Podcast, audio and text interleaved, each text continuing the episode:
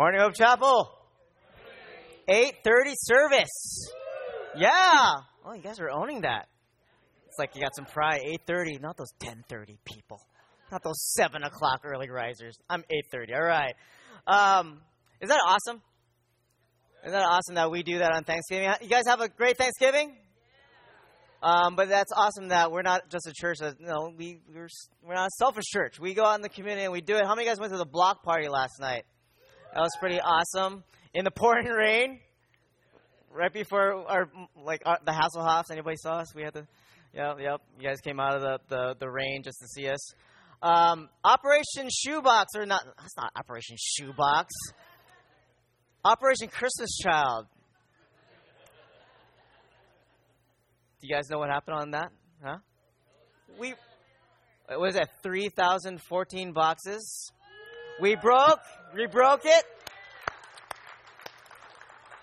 And um, remember last week I confessed to you guys I was procrastinating, and I put in my boxes on the day they broke the 3,000. So you can thank me for breaking the. I got the email. all. Me and Grace are like, yes, we broke the barrier. It was my boxes.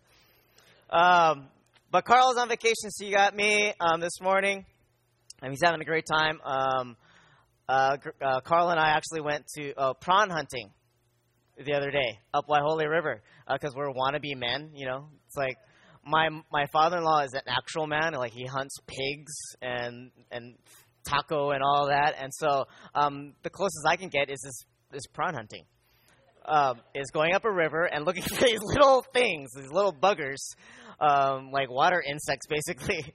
And um, I'm a horrible hunter because I'm colorblind. 50% of men are colorblind. Anybody here? Any, any men proud to say that you're colorblind? And that doesn't mean I see in black and white, guys. Come on. Okay. I see colors. Yeah, I just, I can't, you know, like it mixes and muddles and I can't see things good. And, um, but I love prawn hunting, but it's so dirty because you go at night right? Prawns are sneaky and they they hide really well and they kind of meld with the scenery and you can't really see them. But at night, if you have a really good flashlight, you shine it on their eyes and their eyes reflect. It gives them away. It's like yes, I. That's why I love this. So I can see like I shine the light. It's like oop, there you are. I got my spear and I kill him and I feel like a man. So. Um, so yeah, Carl's having a great time on vacation. That's what we did. But um, this morning we're still in James, and um, it's Christmas season. It's it's Thanksgiving. It's it's you know it's all that stuff and all the merry. And we sang Christmas songs this morning. Are you guys feeling it or what? Are you getting the feeling? Well, we have a, a heartwarming message this morning. We're going to be talking about sin.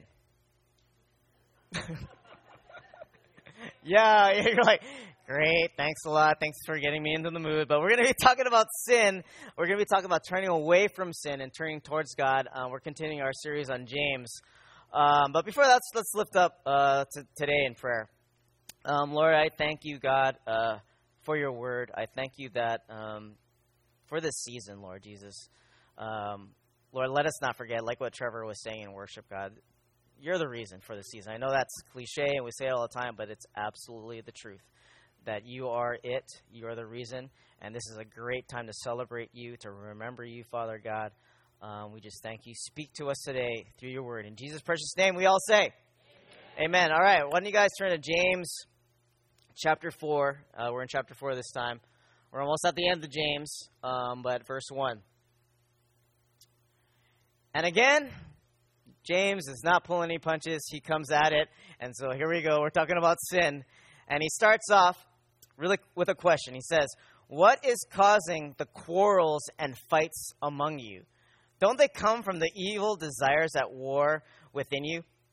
So he, he comes at a question. And, and if you guys remember what James is all about, James uh, is writing to, the, writing to the church out there that was persecuted, they got scattered. So he's giving advice to Christians that have been scattered abroad. And what is he finding? He's getting reports that they're arguing, that they're fighting, right? If you remember in the chapter before, he, he drills him and says, hey, control your tongue, right? Because your tongue is set on, on, on by hell itself, you know, and whoa, he's really bringing it. And here he's kind of continuing the argument. Hey, guys, why are you arguing? Why are you quarreling? Why is there drama in your church? there shouldn't be, and he just puts it really straight, and he kind of opens a can of worms here. And he, here's the answer. He says, Don't they come, the quarreling and the fights, don't they come from the evil desires at war within you? Okay. Now, if we want to apply this to our lives, I mean, think about, you know, I don't, I don't, not in your homes, I don't go to work with you, but think about the drama that surrounds you. Okay? Think of all the stuff that's going on in your life right now. Okay? And ask yourself this how much are you a part of that? How much did you put in into the quarreling, into the drama? Are you standing, you know, kind of on the side and you're seeing this all happen and you're like being all godly? I'm godly. I have nothing to do with this, you know? Or did you have something to do with it? Was there something in your heart that kind of added? Are you, like last week we talked about being a peacemaker, or are you the one that goes, here's a fight, there's a fire, I got some gasoline? You know, um, are you pouring gasoline onto that fire? Um, and right here, James is saying, you know what? It's, it's this war within you. And so here's the one thing that I have to just tell you guys straight out. And this is, this is the comforting thing is that James is saying, you know what? You're a Christian, you love the Lord, but guess what? There's a battle. You guys agree? There's a battle within you. We struggle with sin. We struggle with evil desires. We're going to be doing that for the rest of our lives till we see Him face to face. Okay? Why? Because there's an enemy out there that wants to steal, kill, and destroy us. He tempts us, you know, and, like, and we have this fleshly side. So I don't, you know, we can't blame everything on the enemy. You know, when we sin and we make a mistake, so, oh, the devil made me do it. I'm sorry, sometimes we make that choice. Actually, we make the choice. You guys with me?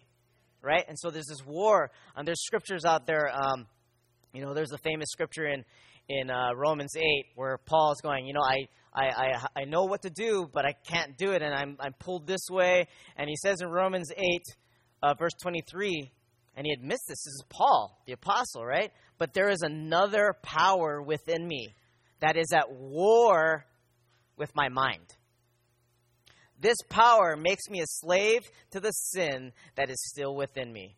I mean, even Paul right here, he's saying, There's a war, guys, in my mind. The battle is between this ear and that ear, and it's right there. And uh, everything, I, all the decisions I make, all the things, the choices that I do, the actions that I do, stem from what, what happens in between here, this war that's going on. In Jeremiah 17, verse 9, it says, The human heart is the most deceitful of all things and desperately wicked. Who really knows how bad it is? Now, I read this, and you're probably hearing this. You're probably going, That's depressing, Tom. Thanks a lot. Merry Christmas to you. Thanks a lot. You know what? I read these verses and I'm encouraged. You know, you know why? You know why I'm encouraged? Paul here is admitting it. God is telling Jeremiah, nope, the heart is wicked. We're not alone. Isn't that alone comforting? That you're not alone, that, that everyone, every single one of us has a battle within us. You're not sitting here going, I'm the only one. He's talking straight to me. No, you have to know that there is a church family. This is why we come here, to support each other, right? To pray for one another. When one's struggling, dude, help him out. That's what mini church is all about. Who's in mini church?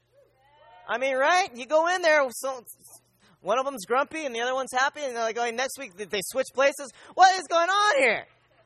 You're laughing because you know, you know the drama that's in your own mini church, and and and when so some some days you're going in, you're the one that needs help. Some days you're the one that's going to support. And so I want to I want to let you guys know that you're not alone. I mean, um, I, I see this war all the time. I, I see it all the time. The people I disciple in my life. Um, but, you know, the, the, I see them, and these are people that absolutely, without a doubt, these are people that absolutely love the Lord. Okay? They're not faking it. They're not coming to church, and they're, they're not playing the church game, right? These people, I, I, I know these people, they absolutely love the Lord, and they struggle. Some of the people I personally disciple, they're struggling, you know? It's like I, I give them advice, and they don't listen. You know? It's like, and I love, you know, I don't love this, okay? But like months later when it's like, I told you so.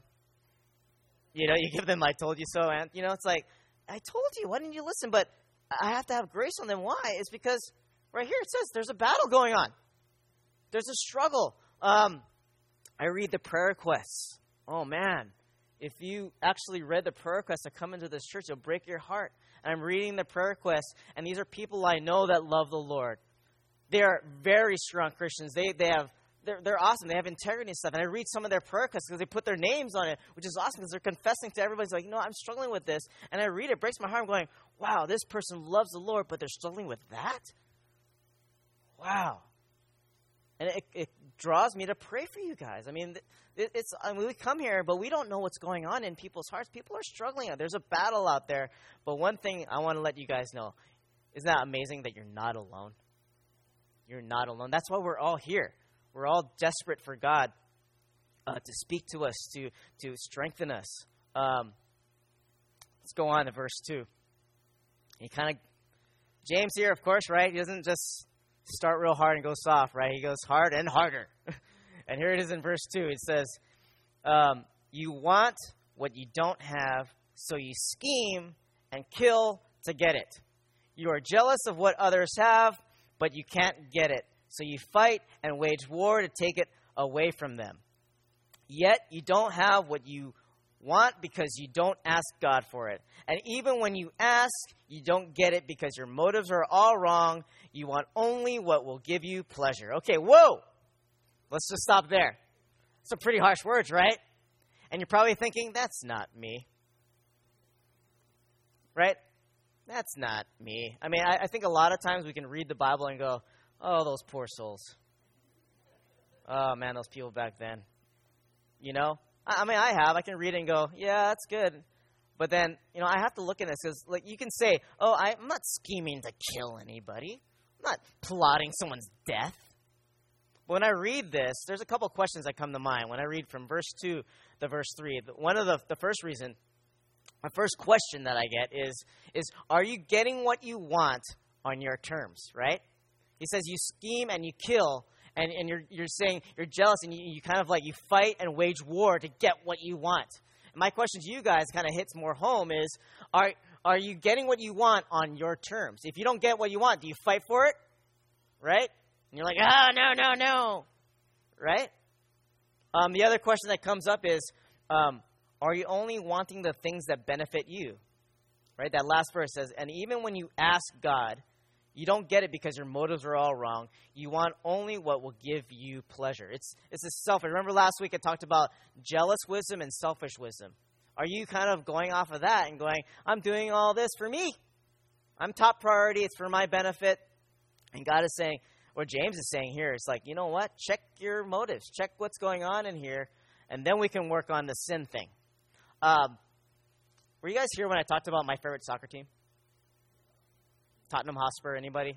Anybody follow follow the English Premier League? Okay, I'm alone in the room. All right, it's okay. Um, but they're doing really good right now. They're third. They're number three after Manchester United. Right there. Um, but the most awesome thing I'm loving about my team is their attitude. Um, they have an attitude of teamwork. They're at, an attitude of it's not about being a prima donna. I talked about last week, right? It's not be, about being that super superstar. They're all about helping each other. And there's this one player. Um, they just bought him this year. His name is Emmanuel Adebayor. He's from Africa. He's this really tall guy. But um, this guy had a reputation of being real selfish. I mean, he was kind of a troublesome guy. Um, in the teams that he played before, he was just trouble. He was always wanting the glory, he always wanted the goal, he always wanted to be on the pitch the field. That's what they call it in England, the pitch. Um, he always wanted to play, score goals, get all the glory. But then if he wasn't, he'd get temperamental and he'd complain about it. So he had this pass. And so when he went, came to my team, all the critics were saying, "Oh, I hope he can handle. Uh, I hope they can handle him. I hope they can handle handle his attitude." I was like reading, like, "Oh no, he's going to ruin the team and stuff." And so he came onto the team, and for some reason, he changed. I mean, it's I don't know about this whole attitude of um, I, I, give credit to the manager. It's like it's this team of, of, unity, of playing for the team, about not just scoring goals, but you know, doing the defense, doing all the hard work. And he actually, here's a quote I read in this. Um, he, he he said a quote to to the English press. He said this. It's not, and he scored. I'll backstory. He scored two goals per game in the last three three matches, so he's scoring a lot. But he says this. He says it's not all about scoring goals it's about what you put into the game. You guys get that? And it's kind of a cool thing because this guy that used to be like full on bravado, and he's all selfish, and he's a complainer and stuff. And this guy is scoring a lot of goals. And for him to say this, it's like he's kind of realizing I don't know if he's a Christian or not, but he's got kind of a godly attitude here. He's going, you know what? Even though I'm scoring a lot of goals, it's not all about that. It's about what I put into the game. And I took that as life advice because I look at myself and go, you know, I, am in I'm in the spotlight a lot. You know, I, I'm I'm on stage. Played Hasselhoff last night. Anybody saw me? I was I was rocking it in the rain. With my stance, my rocking stance. Um, you know, I can I can um, I can stand up here and take all the glory, and you guys will go back there. Great job, Tom, whatever it is. But you know what? I was looking at this and going, you know what? It's not about just right here. It's what I do on a daily basis here at Hope Chapel, right? It's, it's what I do on a daily basis in my life. Dude, I want to do the defending. I want to do everything I can for the church of Christ to grow. Does that make sense to you guys? I want to do all of it, right? In my gifting, whatever I have, in the position I have, I'm going to do it. I want to do the little things. I want to do the big things and, and i am doing it for God because God, and it's not just for God to, to look at me and go, good job, good and faithful servant, because I want to do my job. It's not about just scoring the big, glorious goals. It's not about myself. It's not about just wanting what benefits me. And I love this attitude about it. Um, moving on, uh, let me ask a question. You think James goes harder or softer right now? Here he comes. I'm just prepping you. Just prepping you right now. Verse 4. Um, he's he just says this. I mean, this is the first line in verse 4. You adulterers! Exclamation point. You people who cheat. That's what he's calling you, uh, us. Right? You adulterers. Don't you realize that friendship with the world makes you an enemy of God? I say it again. If you want to be a friend of the world, you make yourself an enemy of God. What do you think the scriptures mean when they say that the Spirit God has placed within us is filled with envy? But he gives us even more grace to stand against such evil desires. As the scriptures say, God opposes the proud but favors the humble. Like, whoa, James, calm down. Right? It's like you read that and go, dude, settle. Come on. An anger problem? What's going on? But you know what? I have to back up and go, wait, there's stuff going on there's quarreling, there's jealousy. This, this kind of stuff tears down the church. You guys agree? This kind of stuff will divide people. It will, and you know what? When the church is divided, I'm sorry, no souls are going to get saved. And what are we here for? We're here to get people into the kingdom of God. And we're fighting, if we're fighting amongst ourselves, I'm sorry, the job, the task that God has given us, that Jesus has given us before He left, we're not doing it. And we have to put our pride and our jealousy aside and go, you know what? It's all about Jesus. And here's, here's a cool thing. When you read, you adulterers, because James is com- coming pretty hard here, it's kind of a, a, a cool thing when you think about it. He's calling us the bride of Christ. Because if we're not doing what God has told us and we're kind of going off in our own selfish desires, we're actually committing adultery. You know, um, one of the one of my favorite times of the month here at Hope Chapel is baptism. How many guys love baptism? We actually had a conversation this week, and you know what? We got to do something about baptism because it seems like we just do baptism while people are eating. You know, it's like, ah, baptism. Yeah. Oh, someone baptized. Mm, yeah. Okay. You know, and it's a little, it's like, it's not as glorious as it should be because I really believe when you get baptized, it's like, man, that's like a wedding. I mean, don't you think? It's like a huge moment. It's a commitment to God. I'm making this symbolic act. That's what a wedding is, a symbolic act, right? We're just going, hey, here we go, before God and before man, right? And I look at baptism as this, this awesome thing. And in, in Ephesians 5, I, I, I, I, do some weddings now and then. Ephesians 5, right? Um, it says the um, it says the wives submit to the husbands. The husbands love that one, right?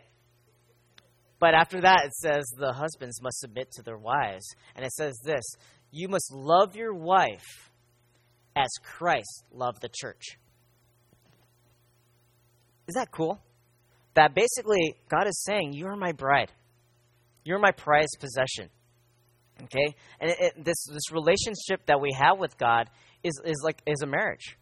And when he says you are adulterers, he's saying, you know what? You guys are focusing on something else. You're being idolaters when you when you do these selfish things. And he goes on even more. He says in verse 5, "What do you think the scriptures mean when they say that the spirit God has placed within within us is filled with envy?" Okay. Now that's a little confusing in this version, but I looked at the New King James version and it says this. It says the spirit who dwells in us yearns jealousy. One of the things that we have to realize, and this is in the, in the Ten Commandments, that God is a jealous God. Do you agree? Do you? It says that right there. Go look up in uh, Exodus 20. It says, right? Don't make any graven idols, right? Don't worship those idols because I am a jealous God. He loves us so much. And you're thinking, Tom, wait, wait a minute. You just talked against jealousy, and like God's talking about being jealous. Like, is God a hypocrite? No, he's not. Because human jealousy is what? You're wanting something that you never ever had. God's jealousy is he already, he already made you. You're already His. You're His prized possession. Do you guys get that? You're His prized possession. You're His masterpiece. He created you. Of course, He will be jealous because you are His. I am His. Does that make sense? That God is jealous for us.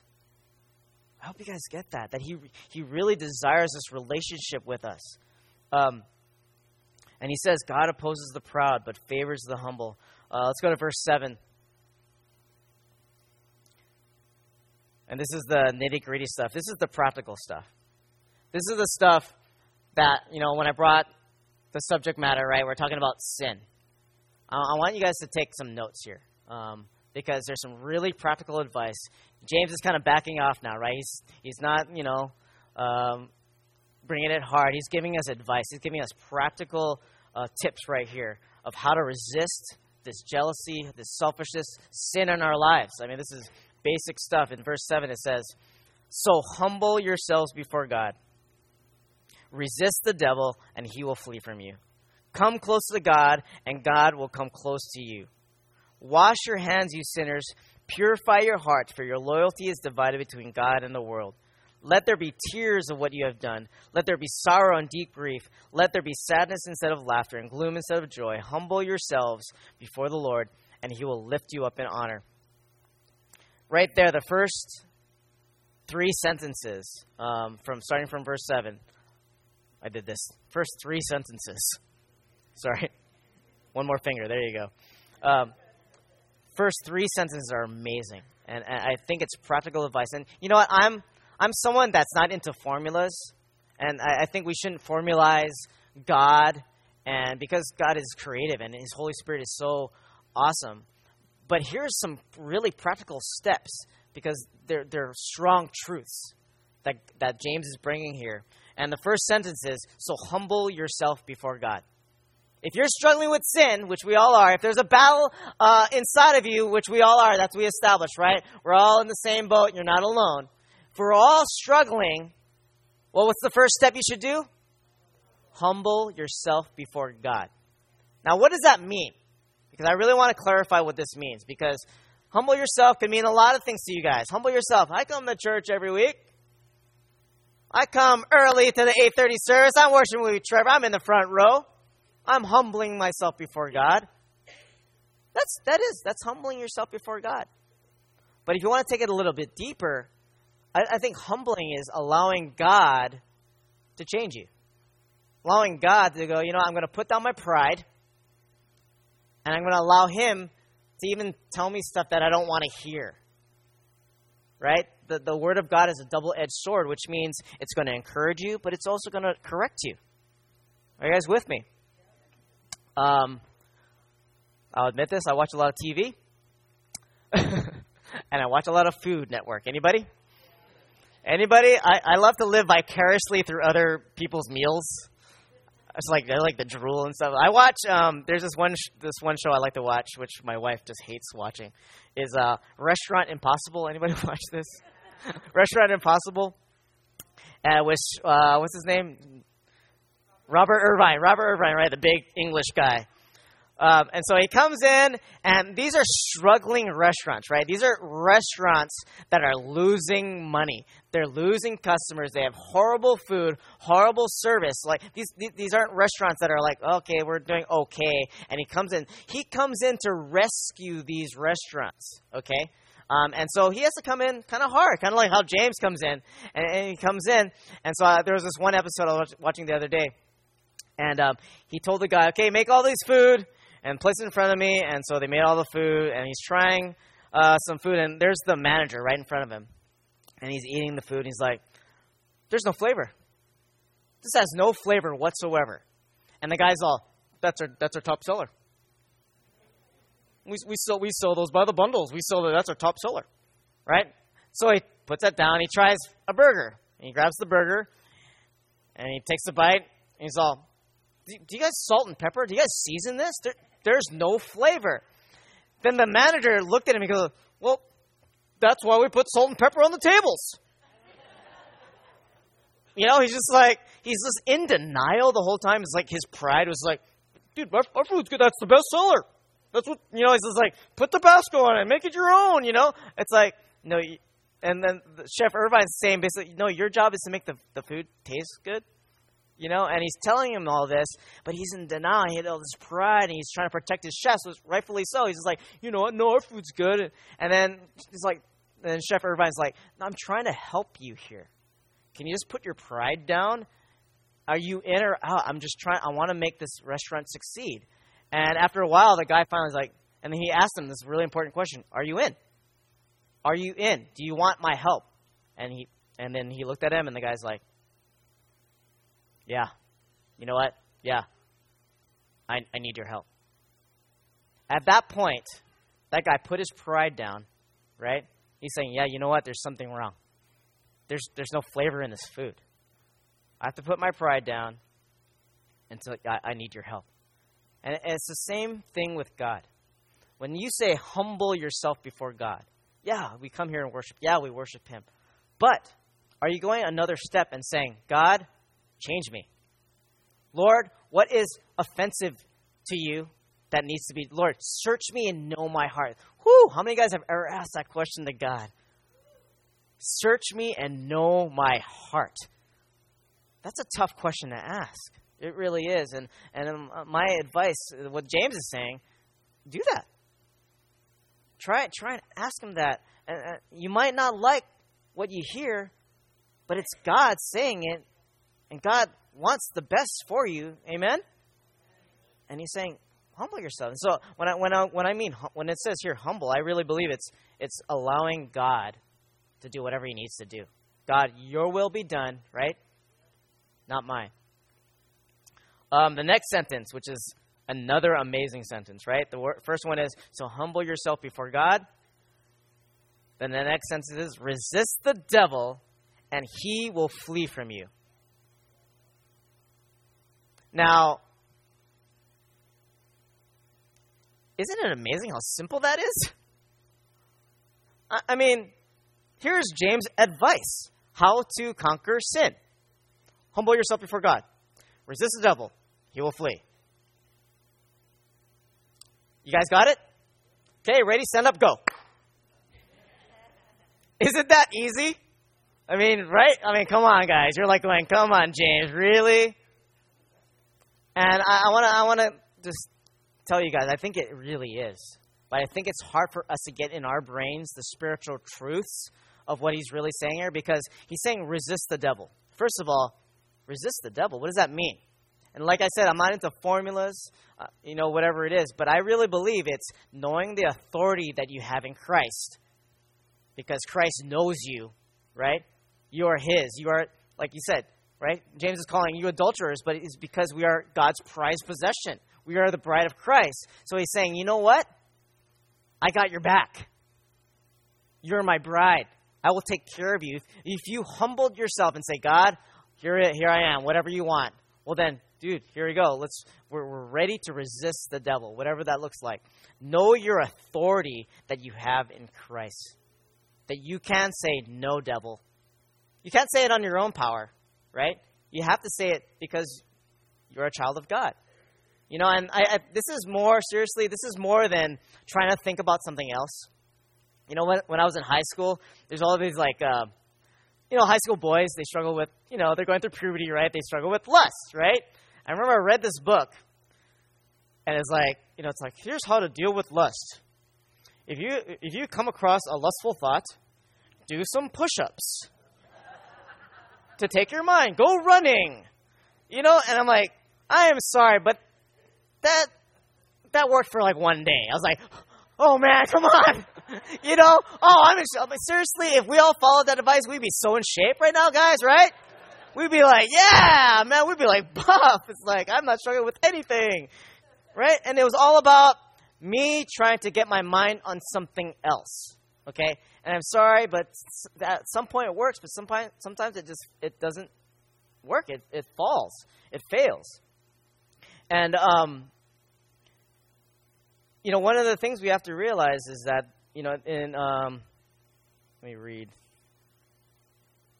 the actual the message version of um, of verse four, uh, uh, chapter four, verse seven. The message version actually says this, right? So the the real the NLT version says, um, where am I? It says, "Resist the devil, and he will flee from you." The message version, it says this yell a loud no to the devil and watch him scamper. Don't you love that? I love the message version. Like brings it like yell a loud no to the devil and watch him scamper. And so, what I, I'm not trying to give you a formula. I'm not saying, okay, here comes temptation. No. You know, I'm not trying to give you a formula, but the attitude is, I have authority. I can tell the devil no. I hope you guys get that. I can. Because you can. I'm, I, I'm going to tell you from personal experience that this, is how, this happened to me recently. Um, I know I'm giving all my dirty laundry, yeah, like in the last two weeks.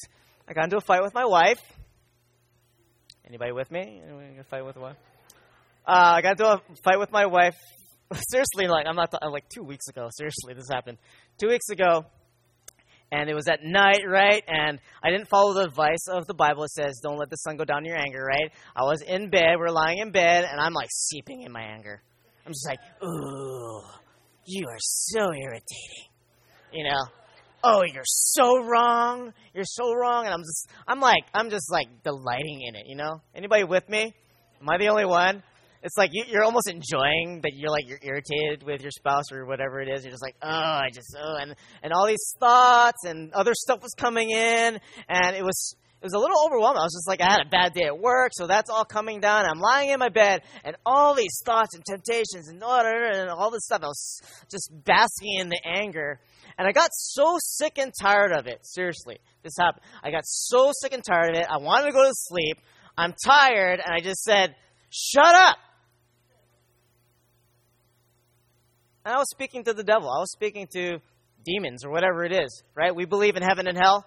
We believe in angels and demons, right? I mean, it's a, there's a spiritual battle. That's what we've proven right here. There's a spiritual battle out there. So I just was so sick and tired. I said, "Shut up!" in my brain. Not real loud because I didn't want to wake up my, my wife. It was in my brain real loud. Too. I was like, and and I'm not saying this doesn't happen every single time because I've done I've done the rebuking thing. I've done I rebuke you in Jesus' name and the temptation. I you know it doesn't like I said I'm not trying to build a formula, but it happened this time. As soon as I said shut up in my brain, the most amazing thing happened. I wasn't angry anymore. You know what actually happened, which is kind of amazing? I I just felt this love for my wife. Like I just like it just went away, and I looked at her. And I'm all, oh she's just awesome. I, it was weird. It, it, was just this transformation came above my over my attitude, and um, I better tell her this before I say this at ten thirty. Okay, uh, this happened, but isn't that amazing? And I want to tell you guys. I share this example to you guys because I, I think we have to know where we have to stand. We have to draw the line and go, devil, no. However that looks. I mean, if you look at the example of Jesus, what did he do when he was tempted? Jesus didn't yell, right? I, I love Jesus because he's so calm. He's just like, you know, he gets tempted and man should not live on bread alone. You know, he just says the scripture and walks away, right? And the devil comes out again. He just says another scripture. This is why you guys got to know your word, right? This is why you guys got to know your word. Um, there, there's an authority that we have with Christ, and uh, if you are a Christian, a follower of Christ, know this: He has your back. He has your back. You can say no to the devil and resist him. And the awesome thing when you say no and when you resist him, what happens? Oh my goodness, he flees. I mean, if you do it successfully, he's, he's out of here. He can't handle it. He can't handle the light of God. The next sentence, and I, I, um, I think this is a great sentence, and I've always used this. I've always used this, this, this third sentence by itself. But as I was studying for this sermon, I was like, "Whoa, this really, this really goes alongside what it what it's saying right here." Because I, I have always like said this to myself: it says, "Come close to God, and He will come close to you." Right? It says it, uh, verse. Come, come close to God, and God will come close to you.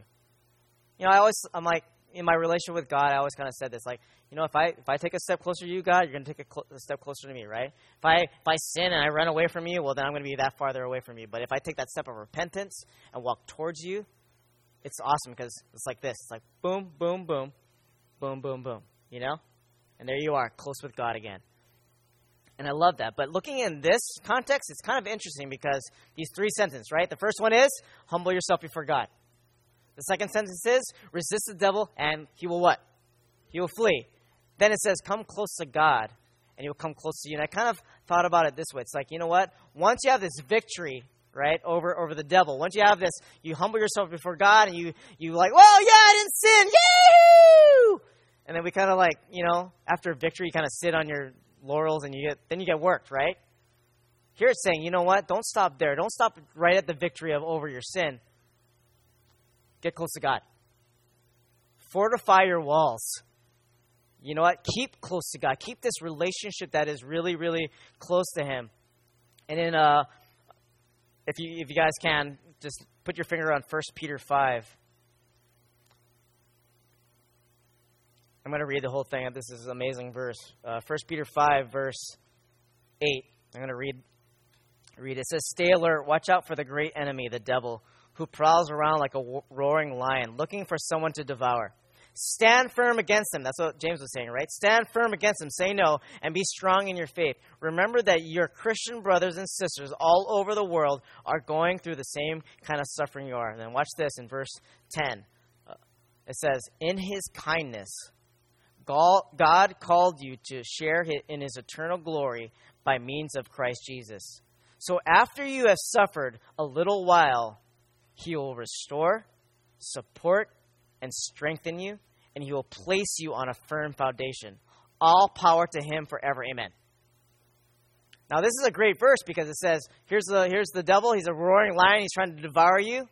But after you go through all the suffering, after you go through all the trials and you come up come through it, go to God and guess what he will do? He will restore you, support and strengthen you, and he will place you in a firm foundation. So when I look at James and I go, okay, after those two steps, and then there's that final third says, Come close to me and I'll come close to you. It's kind of like go to God for strengthening. Go, go to God to, to help you, uh, to, so He can restore your soul. Go to God so He can fix the fences where the, where the enemy snuck in. I mean, if you think about it that term, right? The enemy snuck in through a hole in the fence. And like, oh, okay, we chased him out. And you go, you celebrate. Guess what? The hole's still there. There's still a hole. And when we get close to God, God's all, hey, fix that hole. You know what? Let me help you with that. Let's patch that up. Make a firm foundation. Make a habit of when you have victory over sin, well, you know what? It's not over yet. Right? I need to come close to God. I need to worship Him. I need to constantly worship Him. And He will restore, He will support and strengthen you and put you on a place, uh, a firm foundation. Um, I, I'm a tweeter. I tweet. And uh, I read this amazing uh, tweet by Nicky Gumbel. he says, When you are walking in a close relationship with God, or when we, when we are walking in a close relationship with God, we are comfortable in our own skin. And I like that. Why? It's because the closer I get to God, what happens? I get to know Him better. The closer I get to God, He reveals Himself to me and all these things and His knowledge and wisdom and everything that He is. I get a bigger picture of who God really, really is. And at the same time, as I get close to God, I get a bigger, bigger picture and a more understanding of who I am. Because I'm getting closer to the Creator who created me, who knows me better than anybody else. I get to know who I am in Christ. Are you with me? So now, so now God is bigger, and and who I am is more solidified. And so when I read this by Nicky Gumbel, says, you know, the closer I get to God, well, then then the more comfortable I am in my own skin because I am who Christ made me. Exactly who Christ made me. I'm comfortable because because that's what God created me to be. Does that make sense to you guys? Draw close to God, and He will draw close to you.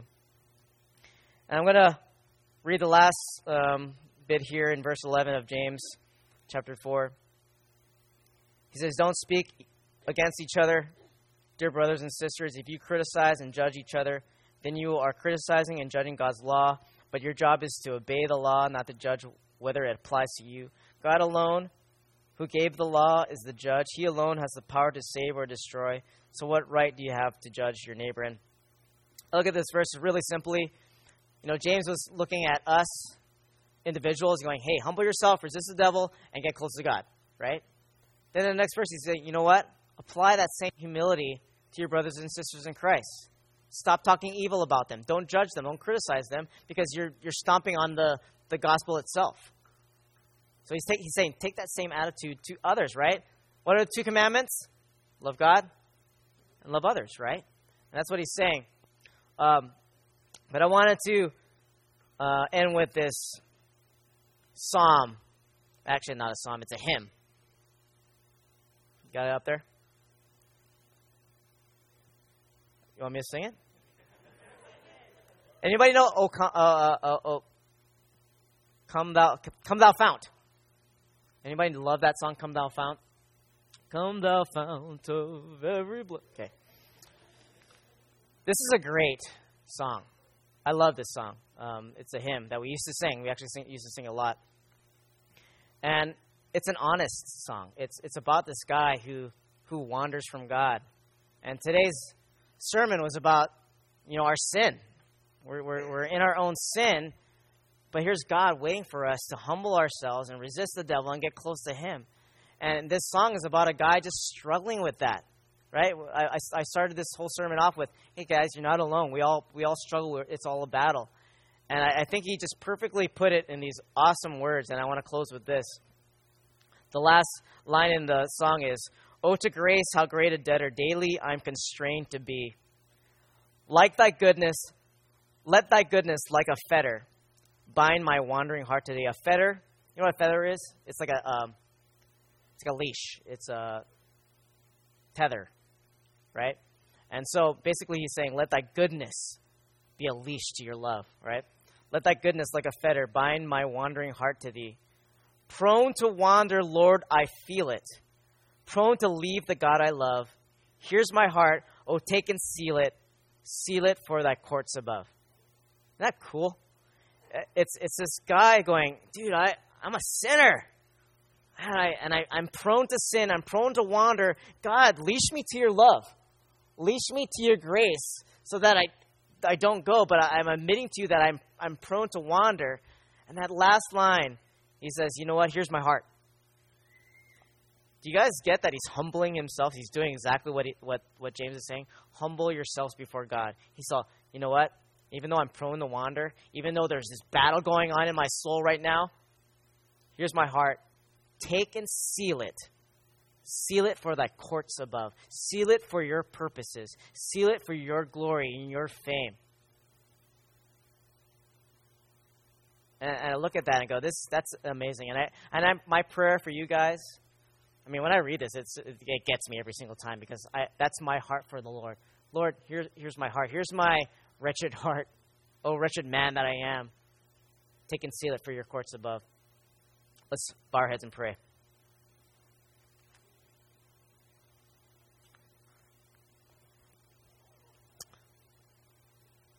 Lord, um, I am not alone in this room when I say we struggle with stuff.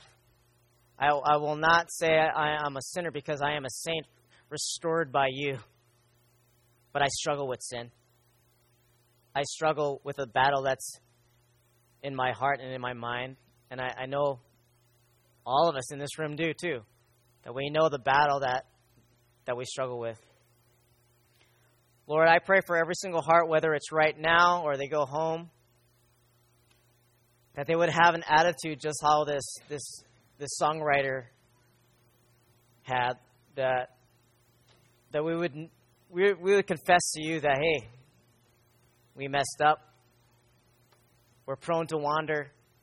We're prone to give up the God that we love so much. And Lord, we come before you right now. Lord, that you would take our hearts and seal it. That we give it to you right now. We offer our hearts.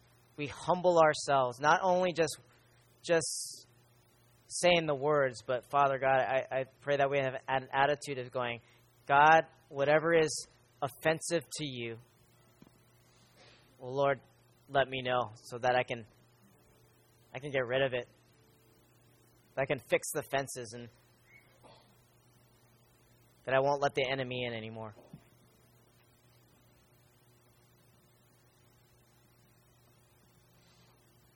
Lord, I just pray that you would restore people here, Lord, whatever we're struggling with, Lord. So we confess that to you, Lord, as people have lifted their hearts and saying, Here is my heart. I, I pray, Father God, a blessing of res- restoration, of support, that you would place a firm foundation under their feet, that they would find victory victory over the struggles, over their sins. Lord, those things would just fall away by the wayside. Lord, we thank you and praise you for your grace and your mercy and your forgiveness and your unfailing love that accepts us time and time again. We just praise you for that, God. We do not deserve you, but you have given it anyway, God.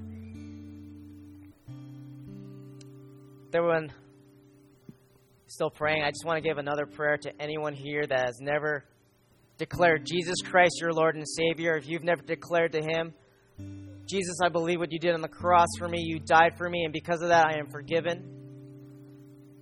And because of that, I give my life to you. I will follow after you. I will become a Christian. I will become born again. And all I, uh, all I have to say right now is, is, is I believe in you. I make you my Lord and my Savior. If you've never done that, if you've never said that to Jesus Christ, to officially become a child of God, to officially say that I'm born again, a follower of Christ, I want to give you that opportunity this morning. I'm going to be saying a prayer in about 30 seconds, but all I want you to do is tell me that you're going to be praying with me. I'm going to count to three, and just simply right now, just raise your hand on the count of three. One, two, three. Does anybody want that this morning? Anybody out there? Raise your hand.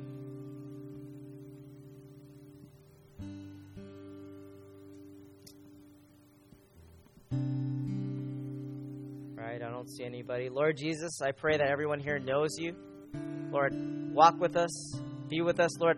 I pray that we can draw close to you, that you would draw close to us. In Jesus' precious name, we all say, Amen. Amen. All right, guys, thanks.